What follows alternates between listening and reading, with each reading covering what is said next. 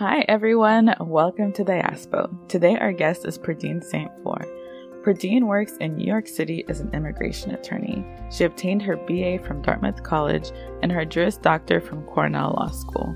Pradine was born in the U.S. to Haitian immigrants. Growing up in Brooklyn, she knew from a young age she wanted to help people, which has led her to careers in policy and law. Pradine, welcome to the show. We're so excited to have you. Thank you for having me. This is great. You're an immigration attorney in New York, and I was wondering if you can start off by telling us what you do. Like, what is your day to day like? What kind of cases are you seeing? Who are your clients? Sure, of course currently, the majority of my clients are uh, low income migrants who have come to the United States to really get a better life. Um, they're fleeing particular atrocities in places that we hear about in the news more readily, more frequently. They largely come from the Northern Triangle. So um, my, my clients are coming from Guatemala, El Salvador, and Honduras. And when they reach me, they're really looking to have someone help them navigate the legal systems in the United States so that they can apply for immigration benefits so they can remain in the United States legally. The kinds of benefits that I that I help them with are largely humanitarian benefits. Sometimes when we're talking about immigration it's is hard to really kind of piece together the number of different ways that people can come to the United States or remain in the United States. But one large subset of immigration law has to do with these benefits for people who have experienced a number of different atrocities and such that it makes it really dangerous for them to return home or they have particular fears of returning home. The majority of my clients are youth. So they're young people who either are hereby, they came to United States by themselves. Um, they may or may not have a parent in the United States. A parent may have abused them, neglected them. Of course, some of them are also fleeing gangs, um, rape. They're fleeing incredible, incredibly traumatic incidents. Um, so by the time they reach me, they're at different stages of being able to talk about that trauma so that we can figure out what might be the best pathway to help them remaining in the United States and get not only the help that they need to deal with the trauma, but really um, kind of start their lives over. Mm, wow, that sounds like very rewarding, but also challenging work. What skills do you think uh, you're relying on on a day to day basis to really uh, help your clients? I mean, of course, there's like the legal aspect of it, but then it also sounds like there's some sort of empathy that's needed to kind of handle the emotional parts of the cases. Yes, it's really calls upon empathy that you're exactly right. It also, in a lot of ways, calls on recognizing where the client is in that narrative of traumatic experiences and frankly what their experience in the United States have been. Sometimes I have clients who have been through a number of different attorneys for one reason or another. And because I'm providing the services for free, it's pro bono representation. Sometimes it's, it's a matter of really listening to what's happening now um, mm-hmm. how they're feeling about their case, how they're feeling about life in the United States and building rapport so that it's not only about seeing me and talking exclusively about the trauma because that in itself is, is also jarring. So mm-hmm. I've, I've learned to listen a lot, uh, but listen also for their resiliency, recognizing that they've been through, even the journey to United States has been through something that I, I, I, based on my experience, can't even fathom. Mm-hmm. And with that represents a certain amount of strength, resiliency, and, and pause on my part to realize with all the things they've been through, where are they now emotionally? And kind of just start there. Mm. Wow. It's pretty deep. I mean, you know, we're all human, so it's definitely learning how to connect on another level with another human being. Exactly. Exactly. yeah. So, how did you end up in immigration? Did you jump into it right away after law school, or was it kind of a windy road to get there? Definitely winding. I graduated in 2010, which was the period of time where, frankly, none of the dream jobs, pro bono or public service jobs, were hiring.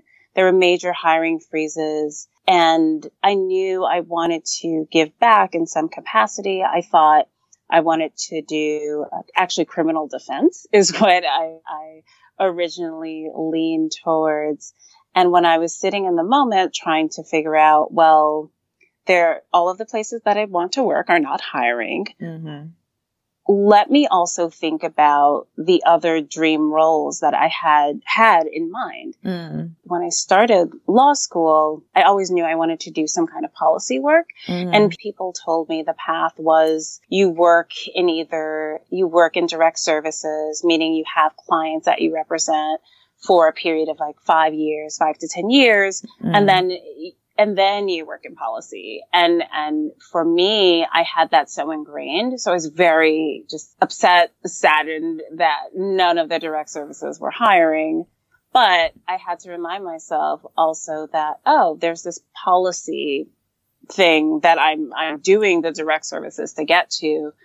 And it was frankly talking, talking to people. Um, I, I was fortunate to have a, a short term internship while I was applying for jobs. And I remember my, my, mom would say this to me and I, there were some professionals who had said this to me previously. Like when you're looking for a job, you have to make sure that you're not the only one looking for your job, meaning that you tell everyone you're looking for a job. Mm. Like you mm. make sure that you're not in a silo doing this work by yourself because that's not how the majority of people actually find and locate the job that they, they want. Right. And, and certainly enough, um, I was telling everyone I needed a job or what I was applying for and telling them all the was interested in and, and throwing in, right, the policy part. It, it sounded crazy. And for me, I'm such, sometimes I can be such a private person and right. I have growing up, it's this a, a constant idea of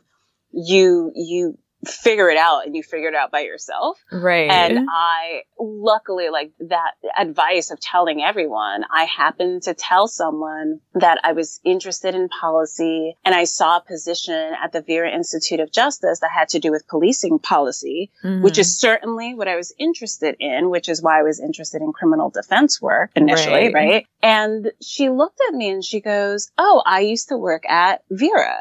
And she was a former prosecutor and mm. a black woman. And we had all these amazing conversations about her role as a as a prosecutor because until that point I never met a black woman who was a prosecutor mm. which sounds I mean it was this is 2010 fall at this point and I had never sat down and had a conversation with someone who was a black woman and former prosecutor right. in Brooklyn wow um, that's and, where you grew up right it, right. And that's where I grew up. So I had all these questions. and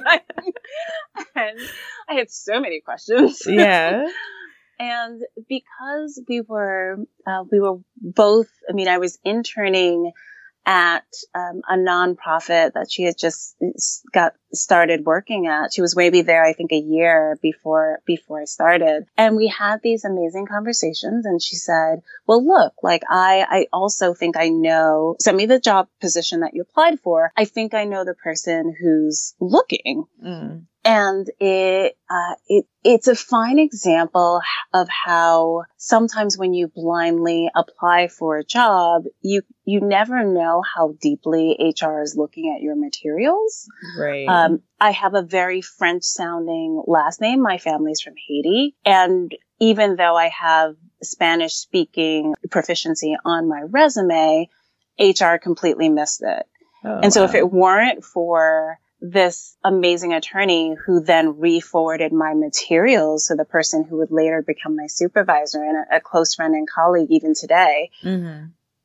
They would have never gotten my resume. And the reason why I know about the Spanish component is that was the first question that the the person who's now my supervisor had like oh well does she speak spanish and it was certainly on my resume and she went back to HR and they just missed it. And I think it's because they, they, whoever was reviewing it just presumed that right. I was not Spanish speaking, even though it was indicated on my resume. So wow. it was it all the winding roads to come to immigration. Right.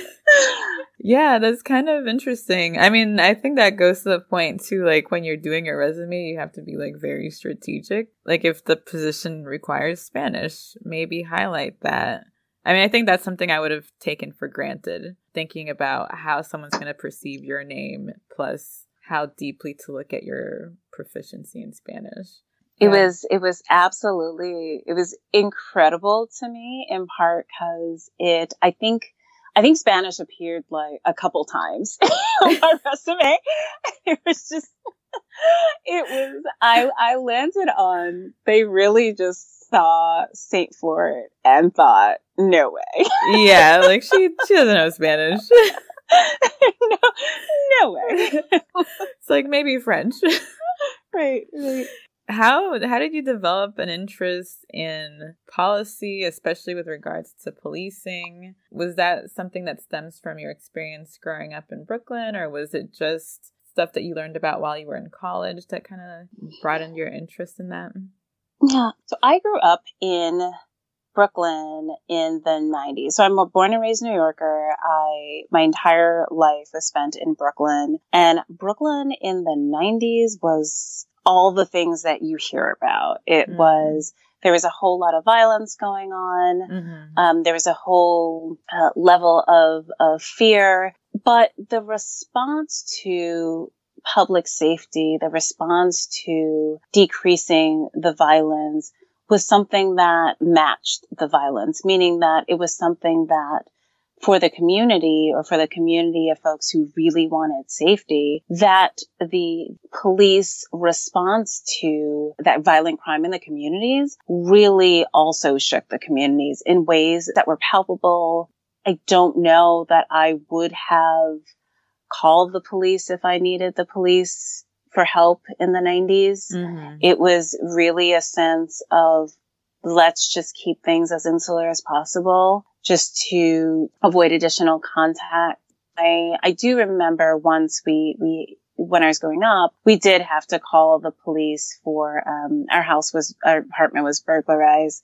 And I just remember even as a kid, they were perfectly friendly. Like mm-hmm. there was mm-hmm. nothing that the, the officers did, but I do remember the sense of just pause mm-hmm. when the, uh, for the uniform. Right. Um, it was never, for me, it was, it was always also like a sense of curiosity of how how are these officers different than the ones who are stopping the kids that look like me but are male in my community. Right. How how are these different? And i think i've always i've i mean i've i've been fairly precocious as my mom.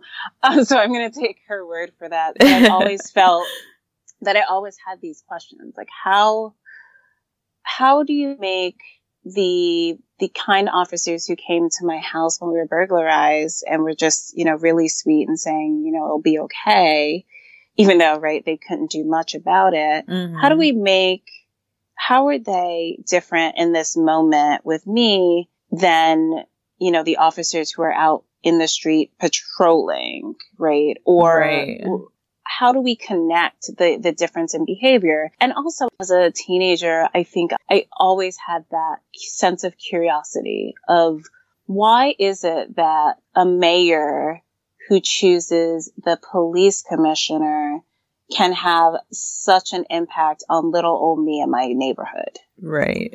And, and why do I have to be that concerned about it? Giuliani was the, the mayor for, for like those formative high school years. I remember Mayor Dinkins.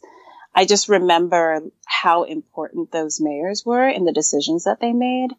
And I think and specifically the decisions that they made around policing. Right. Because in that time, it was all about the murders, right? The thousands of people who died every year. Mm-hmm. And those numbers were very real in New York City. So policing had always had a, a really visible impact in my life in that way. And I knew that I wanted to work at some level in the, the criminal justice system. And I thought that my, my role was going to be as a criminal defense attorney at the end of a very long process. And I had never thought of, uh, at least growing up, I had never thought of working at the beginning of that process. Mm. And meaning like working, working with police, learning about policing policy. And it was at Vera that I, I worked on policing with respect to immigrant communities and then communities who were um, disengaged, disenfranchised, dissed to be just in the, the simple sense of the word, uh, right. Uh, post 9-11 and how they, um, how those communities very broadly were working with the idea of having law enforcement in their lives in a very different capacity after September 11, 2001 than it was previously. Mm-hmm. Yeah, it's been, I mean, it's, it, has been extraordinary. I actually, um, later on in my career, I, I worked for the New York City Police Department as an as an attorney doing policy work, and it was a it's a um, it's a phenomenal career trajectory that I would never I would never have believed. Like 16 year old me would have never believed I would have applied for and worked for the New York City Police Department. Yeah. Ever. She just wouldn't have. She'd be like, no, you're kidding. is that because of the perspective you had of the police at the time? Or is that because you like didn't even see yourself in the law? It's um I think it was probably both. I I had like a a fascination with the law that I thought was just just a like interesting thing to read about, know about. Uh, my extracurriculars centered around things that were law related. So mm-hmm. I did something called Washington Seminar where we wrote letters to to electeds and legislatures like and to go to DC and meet them but I never thought of it as a career so yes 16 year old me would not necessarily have thought I would be a lawyer and I also was really just curious and I had so many questions about the police department that I, I questioned it is, I, I think would be the short answer. I seriously questioned the police department and therefore would not have fathomed working for it in that place. What's similar, the 16 year old me, similar to the, the me that's not 16 anymore is that I, I accept that once you enter a job, a position, a country, you inherit every part of it. Mm-hmm. So you inherit all of the good, the bad, the in between. That becomes part of your, your tapestry, your narrative, your history. Right. And at the point when I was 16, I wouldn't have thought I would ever be prepared to take on that history that the New York City Police Department has. And right. even though it's a completely, mean, in a lot of ways, it's a drastically different uh, department that it is now from, from what it was before. But I, I would have never thought that I would be in a place where I could accept that history, right? Because right now, as a, as a former employee of that agency, I fully get that I inherit every bit of it. Mm. Yeah, no, it can, I could definitely see that as being tough. But then on the other hand, it's like, as a person of color, as people of color, we need to have ourselves in those roles. We do. So it's um, we do. it's kind of a struggle. Like I want to be there, but then I also don't want to be there. Exactly. Right. It's it's not it's not for everyone. And part of the difficulty that I had, I receive a lot of advice from people. And depending on where they are in their career, and this could be beginning, middle, end, I take into account where they are in their perspective. And someone who, who I respected a lot while work, while I worked at the Vera Institute of Justice. And this is, this is someone who was not a, who was a colleague, but not a supervisor. He had, I think at the time, like 30 years of law enforcement experience. And he could see in me that I was very much interested in policing. I had, I very much was and it still am interested in how uh, police have to adapt to the communities, to the shifting nature of their communities. So as communities come in, whether or not, whether they're refugees, uh, whether they, they are limited English proficient, whether they are coming from smaller rural communities and moving into the city. It's the job of the police department to know how to respond to all of those niches that become part of their communities. And this, this particular law enforcement professional, he recognized my interest in that. And he honestly said to me, look, if you are really committed to knowing about policing in this way, you should seriously consider working within a police department. Mm. And this is why. And it was an advice and observation that, that I hadn't solicited, but it felt like it really just came from a place of knowing.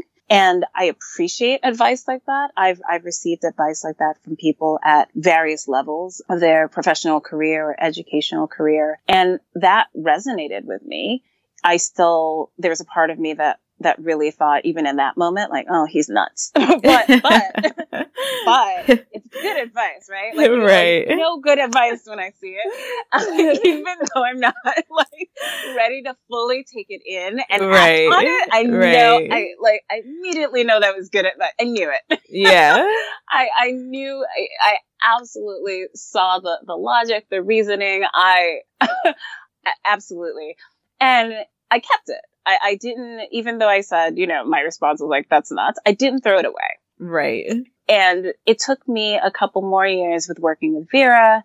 And while I was thinking of what my next steps would be at Vera, I took that advice out of the closet, dusted it off, mm-hmm. and started contacting people who would potentially put me in a in a um, in the room, put my resume on the table, so that working with a police department could be possible. And then it was. And it's, I will say from the, from having done it, it is absolutely not for everyone. My biggest, one of the biggest challenges was for me speaking to friends of mine who knew my professional trajectory and knew that, you know, how, how do you have someone who wanted to be a criminal defense attorney work for the police department? Right. right?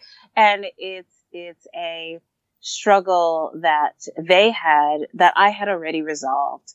And because I was working, already working with a department, I, I think I, I may have taken for granted that people would, would remember who I am as a person and see that as an asset in the role. Right. And I had people who were very resistant.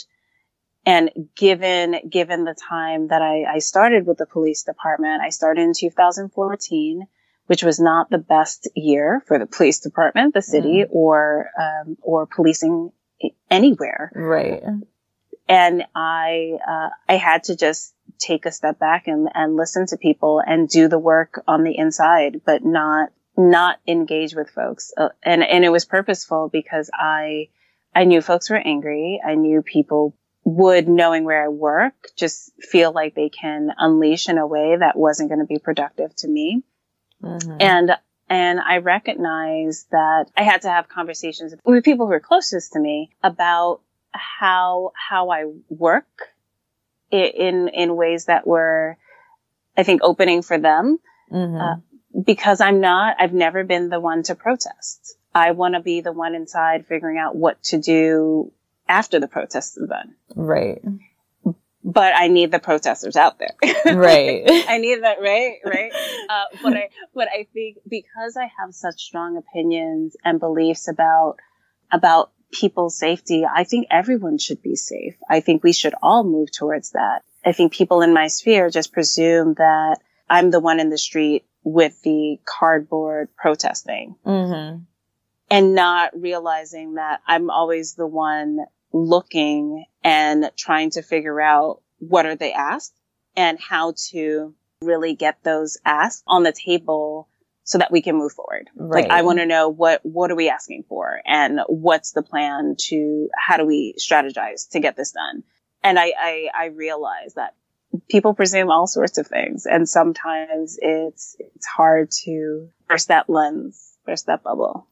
Yeah, I can imagine. I mean, that sounds tough because one, it's your livelihood and how you're making a living and also, you know, when you pick something as a job, especially when you're in a role where you feel like you can really help people, it can probably be discouraging to have people automatically thinking something about you because you work for the police. Especially when it's such a heated topic. Like policing is yeah, yeah it just it, touches people like it sparks.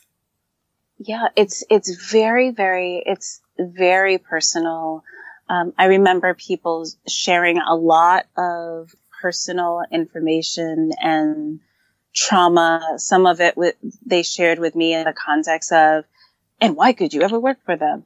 And for me, it was, I think, to your point earlier, someone, someone has to do that work. And I didn't hide from, in the work that I did for the police department, I never hide, hid from being a black woman who grew up in Brooklyn in the 90s. And when I would walk into a room and people are expecting a representative from the New York City Police Department and they saw me and if people gave me the look, I'd say I would stop and say, go ahead. You can absolutely ask me whatever questions are on your mind. Mm. Because it's, it's a different, it's a conversation that, that white peers of mine would not be able to have. Right. Because they're not, they're not seeing us the same way. The experience is different. And so why not allow, see myself as a resource, even in that respect of being like, go ahead, tell me what's on your mind. and then right. together, like once we get that on the table, then let's, let's figure out together what we're going to do with the next steps. Mm-hmm. Yeah in your role at the police department, were you involved with interacting with the actual police officers and then also stakeholders in the community? Yes. One of the projects that I worked on was called New York City Ceasefire, and that works to reduce gang and crew violence, really street group violence in a couple of different boroughs and it, at the time, it was focused on, I helped with the launch of the, of Brooklyn and in the Bronx. So select precincts in both Brooklyn and the Bronx. And it's a, it's a coalition, a collaborative of law enforcement, community members, service providers, and a lot of the, the work that I had to do was really going into communities, talking to folks to figure out if they're interested in being community members who were represented at meetings that were held in, in Brooklyn and then later in the Bronx. And nothing like it had really existed in New York City. So it was coming mm-hmm. up with something from scratch. Right. And really being on the ground to talk to people and figure out who else is is doing this work. Um, at the time in New York, we also had the crisis management system, which was um, an initiative, a strategy led by the the mayor's office of criminal justice. And they had a model that was similar to Cure Violence, which is looking at um, looking at street violence, gun violence in particular, as a public health issue. Mm-hmm. And that existed at the same time that we were trying to launch New York City ceasefire, which took the approach of directly communicating consequences to uh, members of, of street groups and communicating directly so that there is no kind of question about what the law enforcement um, response would be, no question about what the community response would be, and really bringing law enforcement community and community and community members and service providers together at the at the same time. Mm. And so both projects, both strategies were functioning at the same time. For New York City ceasefire, since it was really the the the New York City Police Department that was kind of leading the the collective to kind of get together to to get at a table and talk it through and launch it. I, as a representative of the police department, was going into communities trying to find a space where we could have these meetings, talking to folks about the the strategy, and really working to get people on board. Right. Wow. That sounds like really great community work. And honestly, it sounds like you've done the policy and now you're kind of doing more so the practice of law. Uh, how did you transition into the from policy to practicing law? Was did you just feel like you needed a switch? I mean, it sounds like you were dealing with immigrant communities even when you were working at Vera and the police department. Was it just like a natural transition?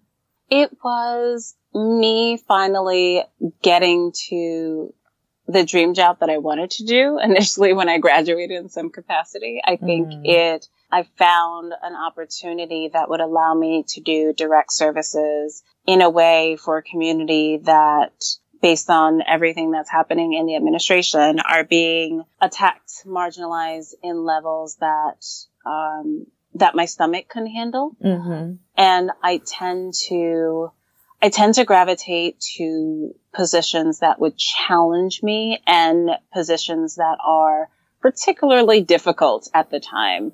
So the transition into, uh, into the practice of law is something that I really wanted to do. Um, I wanted to practice law from the moment I graduated and because opportunities were sparse, and policy had presented itself, which was another, another dream. I pursued policy and, and followed the trajectory of policy. Reason why I really wanted to practice law now is because I mean, immigrants, communities have been in the news and attacked under this administration in ways that I just, I don't think I could have ever fathomed. Um, the immigration system generally has always had complications. There have always been things that needed to work better. There continues to be um, pockets of bureaucracy that may or may not be necessary in that in that exact way. And so there was a, always a a pretty sensitive system and it seems to have just blown up under this administration in ways that people who may not have thought about immigration or the immigration system are now seeing that there there needs to be some kind of reform. For me, I tend to also go towards opportunities or go towards roles that are particularly challenging and while I was at the police department and thinking about, you know, what my next steps would be, I felt like I'm sitting on a law license and degree when there are people who really need representation. Mm. What am I doing? Why, why don't I just do that? Um, there are limitations when you're working in the police department to doing pro bono representation. And I recognize that it would be complicated to say the least of working for the police department and doing pro bono, like free immigration work on the side. And I knew that I would have to go someplace full time to be able to do that or find a spot that would allow me to do the amount of pro bono work that I wanted. And speaking again about just connections and opportunities, there was a, a former Veran, someone who used to sit right next to me at Vera who was in a role and I saw, I saw an email pop up. I saw her name and I, I gave her a call to learn more about the opportunity and and here I am, uh, about two years later doing this amazingly challenging but rewarding work in, in a time under administration that really necessitates having an attorney. Like the value of an attorney is just immeasurable. Yeah, no, definitely. I mean, I graduated from law school in 2013 and yeah. I mean, I think it was similar challenges that I faced was finding a job where you could actually use your law license. Mm-hmm. And at the time also there was a lot of talk about like serving underserved communities and how there's a need for people who can't afford attorneys. But then you also have like people who were graduating who couldn't find jobs and it's like how do you connect those two things? And it sounds like your position basically does that. it absolutely it lets me um, it lets me provide this service to people who absolutely need it and it's it's certainly an instance where i know if i weren't in this role i mean fortunately if i if i weren't in this role there would be someone else in it but it feels really great to have me be there, particularly as a black woman. Most of my, uh, there, there's a huge section of my clients who are black women from Honduras. They, mm. um, they're Garifuna. And so they're, they're African descendants mm. living in mm-hmm. Honduras. And some of the discrimination, marginalization, it just resonates mm. in a mm-hmm. way with me that I don't know if I were someone else who, who weren't from the same, from that similar African diaspora, I don't, um, I don't know if I'd understand it the same way, right? right? It resonates in a very personal way. The fact that I speak Spanish really helps. And so for, for these particular clients, they're seeing an attorney who's a black woman who speaks their language. Mm, yeah. And that's something that cannot be replaced because in the law, being a black woman is also just a very small percentage. And I'm very much aware of the value added in my presence here in this space. And I'm, I'm, I'm grateful for it. Yeah, no, actually, I think it's like really amazing. Especially, I think like when you're a first gen, there's kind of pressure on you to follow like a stereotypical path, like, oh yeah, go to law school, but you know, go work at a law firm or a big company. And it um, sounds um, like yeah. you've like definitely followed your voice, which was giving back to others and serving your community. And yeah. I think, I mean, that's definitely something I have struggled with is like serving the community slash buying your parents a house. Um, uh, so it's it's a I I mean I haven't shared the the mom part about it, but there were certainly moments. I mean, she's always known. I've always been the kid to help people, right? Like I'm I'm helping people, strangers with their with their bags. I'm like translating for someone who needs. I'm I'm I've always been that kid. Yeah. right? And my mom is a single mom and so I I grew up like helping out in the house in ways that I think um, kids who are kids of single parents get it. Like there's usually a, a, a sibling who might be taking the lead on doing all that stuff.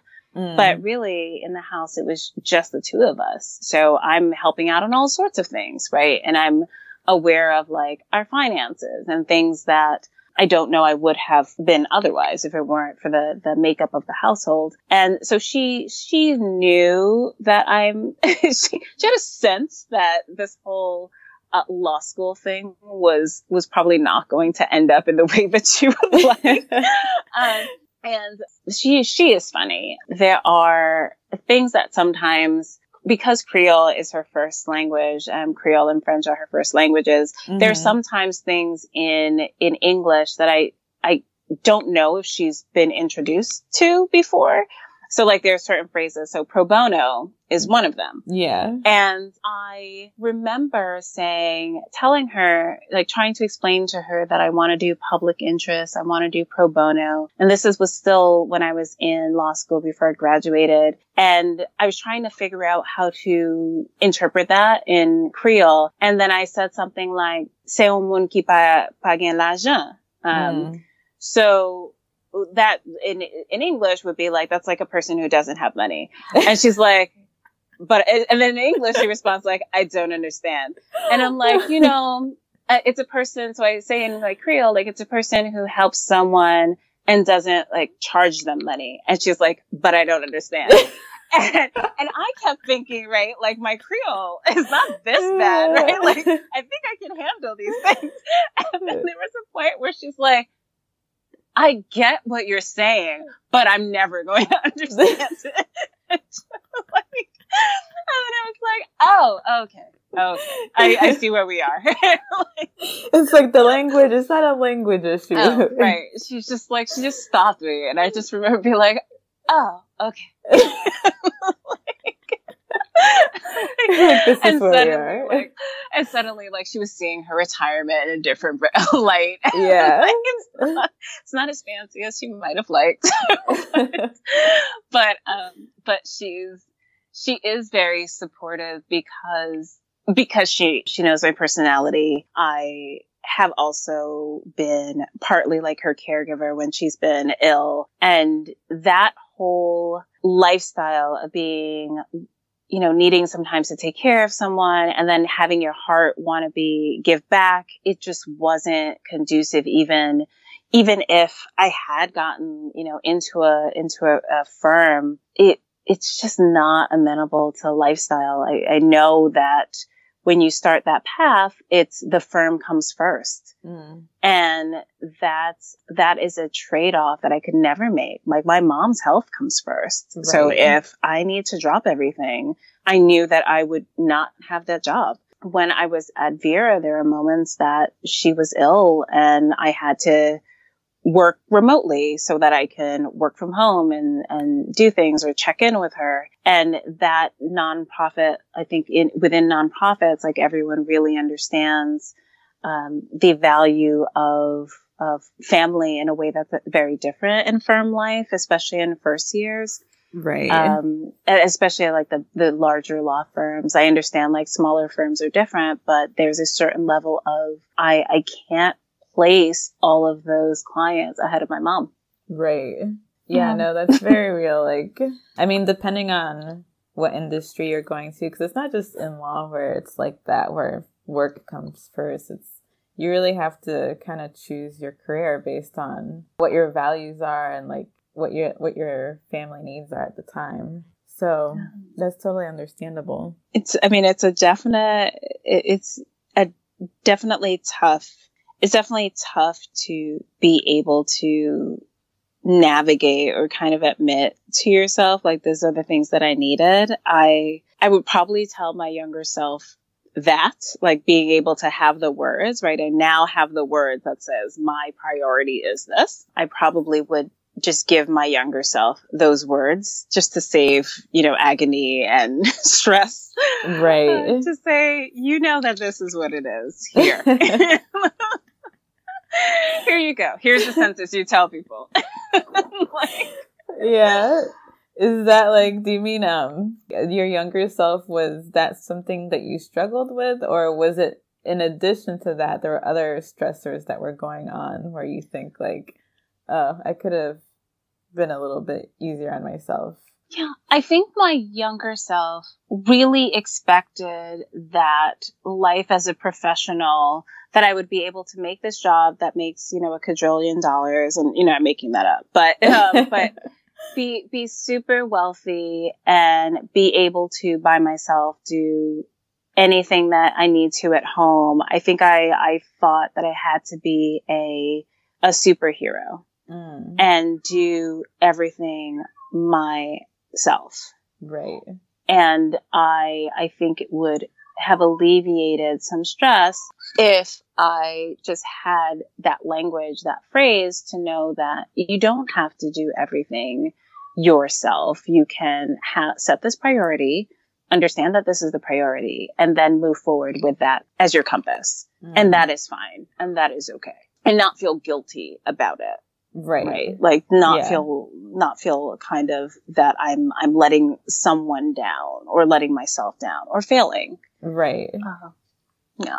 Yeah, no, that makes sense. And I mean, when you were going through college and law school, you said that you're very much like self reliant and feeling like you were doing things on your own. Did you at any point, like while in school, did anybody ever give you any type of advice to like reach out into your community or did you in, like see the need to do that for yourself and start being more reliant on the community to help you reach your goals or so i think there are i mean i know there's certainly a lot of people who helped and were willing to help and able to help the moment i started to realize that it's okay to ask Hmm. And there's one thing where people are like, oh yeah, you know, if you need anything, just like give me a shout. And then there's another thing where you reach out to someone because you're like, I don't know what to do. This is, this is what I want to do, but I need help getting there. Right. And, and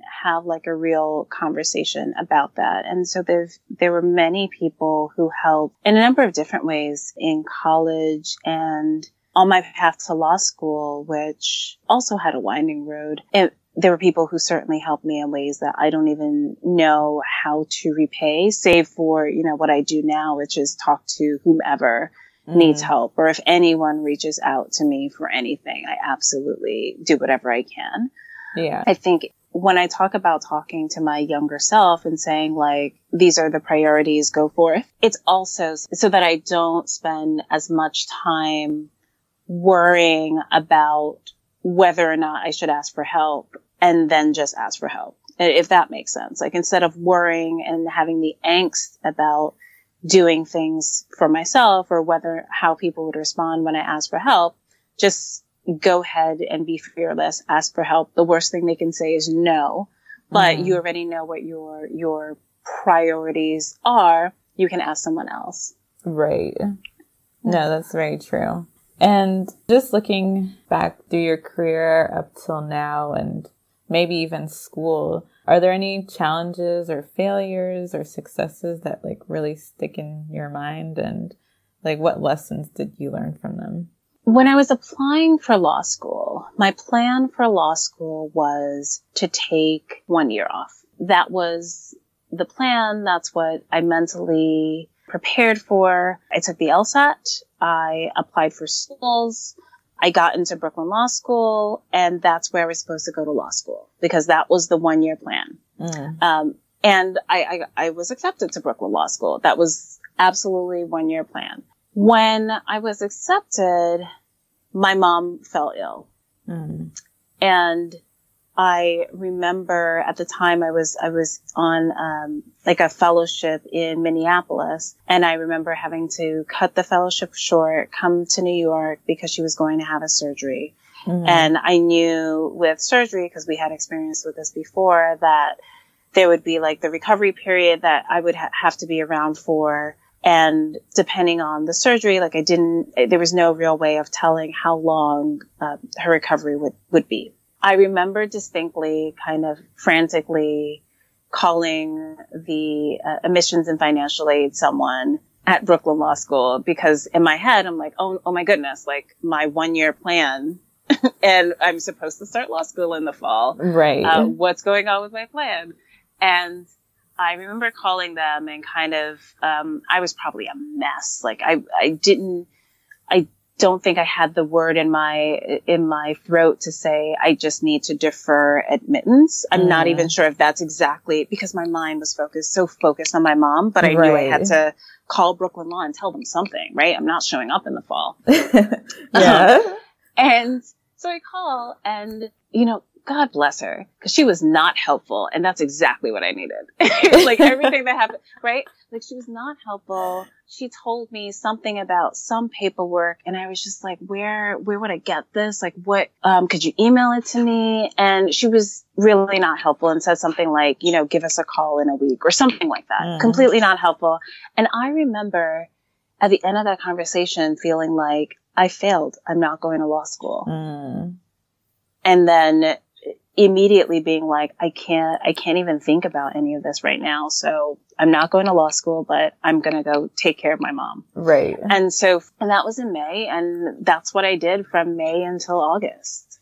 Like I just focus on my mom. Right. And her health and making sure that things were, were good at home and it wasn't, it was it was maybe around like actually like late July when I was like, oh my gosh, I also need to make money because I don't know if mom's gonna go back to work. And I I found luckily like a city job that I started sometime in August, and I then started thinking about law school in back again in in maybe November sometime. I signed up for another LSAT course I'm still like doing things with my mom. Now I have a full-time job. I'm taking this LSAT course. And you know, of all that, I got the exact same score.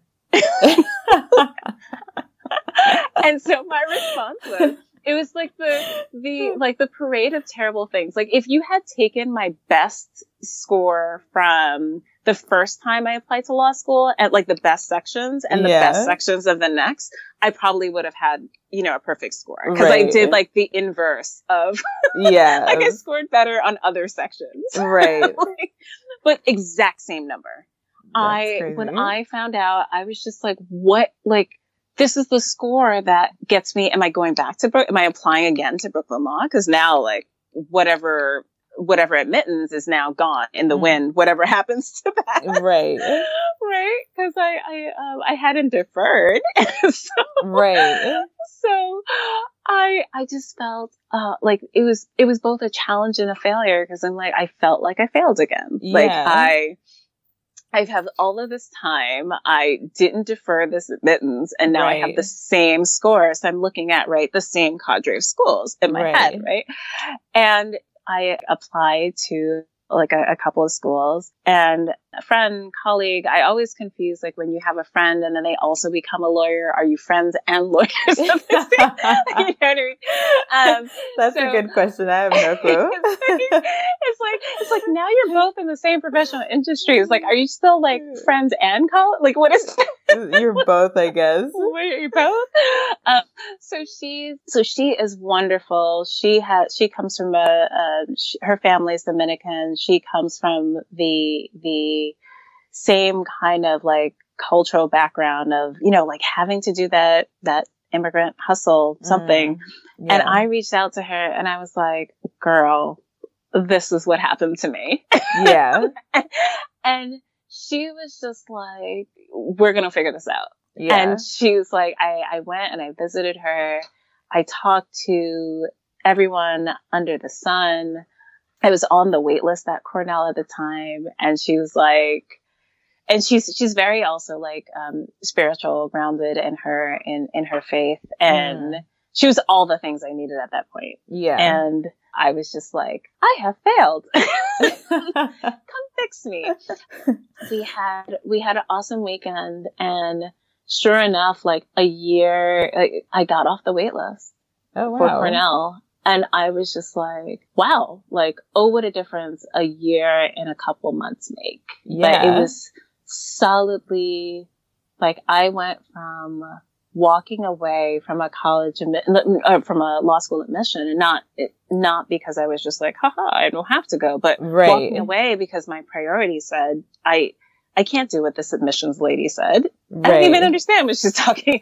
Right. right. if she had the capacity or the ability to just press a button and defer, mm-hmm. I, I wouldn't, I wouldn't have gone to Cornell. Right. And, and had the experience that, that I had, which was, you know, wonderful and the opportunities that I've had because of it. Right. But it's, my journey to law school was like one of the most like challenging in so many different levels and really if I had just stayed quiet because I didn't know a lot of attorneys at the time. Mm folks who were who I went to to um, college with, by and large, like they were just starting out in law school, right? And so a part of me had felt bad, like reaching out to this friend of mine because I'm like, she's in law school. She has so many things on her plate. I know. Mm. Um, and then to have me reach out and be like, I need help. Direction. yeah. That's probably exactly how I sounded. Like, I don't know what to do this. Like, like, like the plan is like, all right, you have extra time. Take the LSAT again. Who gets right. the same exact number? like, yeah. But and have have that number and have me be enough to to get off the wait list at Cornell was just all just mind blowing. Yeah. But it it definitely spoke to being able to reach out for help and having frankly like the the nerve to apply to Cornell after I said, you know, let an entrance to Brooklyn Law School lapse. Right. like, like, um, and I say nerve because I feel like as I was preparing the application, I was like the nerve, but I felt more shameful of applying to Brooklyn Law School again. the second time. Like, right, right. Because it's like, really? you're applying again. Are you going to do the same thing you did last time? So right. so I had to I had to switch it up. That's tough. That's definitely a tough situation to be in. And yeah. honestly, a lot of people who go to law school have someone who's attorney in their family. Like that's what I noticed when I was in law school. Like all these people had mm-hmm. lawyer parents or lawyer families. Someone in their family is a lawyer. So it's like they mm-hmm. had people to to help them. If you had had an attorney in your family, someone would have been there to like help you guide you through all this stuff. It kind of just goes to show you had at least had your friend who you could go to Yeah, I'm so, and she knows this. Like I've told her this like numerous times. I'm, I'm immensely grateful that she was able to take my frantic, like, what's what are what's going on? I'm not going to be a lawyer. um, and you know, in at least I don't I don't know how it was for you in, in your household. In my household, it was you know doctor or lawyer, and you're like, what? Aren't there other professions out there? it's like, like in this household, it's these two. oh, um, right? It's like yeah. that that paranoia of being like, it's too late for me to be a doctor. So. like I've really committed to this path. Yeah, right, no, right. I mean, like I think yeah. yeah, when you're first gen, your career options are like pretty limited. Even like, I mean, mm. I always wanted to be a lawyer from when I was a kid. So I guess for me, it was just like, okay, I picked this one. We're just going with it. Good for you. You picked the, you picked, yeah, you I, picked the winner. yeah, I chose it. But I remember, like, even at some point, my brother wanted to be a doctor. And that's one of the reasons, like, I enjoy doing this podcast is, like, to show people, like, you don't have to pick this lawyer or doctor. Or even if you do pick it, there's different paths within everything that you're not limiting yourself. But kudos to you for like reapplying because I think when you're in like in a vulnerable position where like you have family that's like suffering, that which means you're suffering, and then also, you know, when you do feel like you failed at something, it's really hard to pick yourself back up again and just try. So yeah. kudos to you, and now you're doing amazing work, and you've done amazing work and have had such an interesting career. So that's wonderful. Thank you. Yeah, I would never have imagined that now talking about it, it all feels a bit surreal. Like how did, how did all that happen? and I think, I think it all needed to happen to get to this, um, to get to this point. I don't, yeah. I recognize a lot quicker now, like when I need to ask for help and just will ask people and will ask a number of people. If one person tells me no, I'm like, oh, there's probably other people people who can say yes. Right. And which is a, a trait that I, I did not have before. Yeah. At all. Yeah. I mean, we all go through things just to learn the lessons we need to learn about ourselves, really, is what it seems like. That's definitely what I've seen as, about myself. oh man, yeah, absolutely. yeah. Absolutely. Well, I mm-hmm. just want to thank you for joining us and sharing your journey through your career and school. Thank you so much. Thank you. This was a lot of fun. We hope you enjoyed today's conversation. If you have any questions about Theaspo or our guest, please shoot us an email at theaspo.podcast at theaspo.co. That's co as in C-O. Or you can shoot us a message on Facebook, Instagram, or LinkedIn. Don't forget to subscribe to the show and please share the podcast with your people. Have a great one, guys, and thanks again.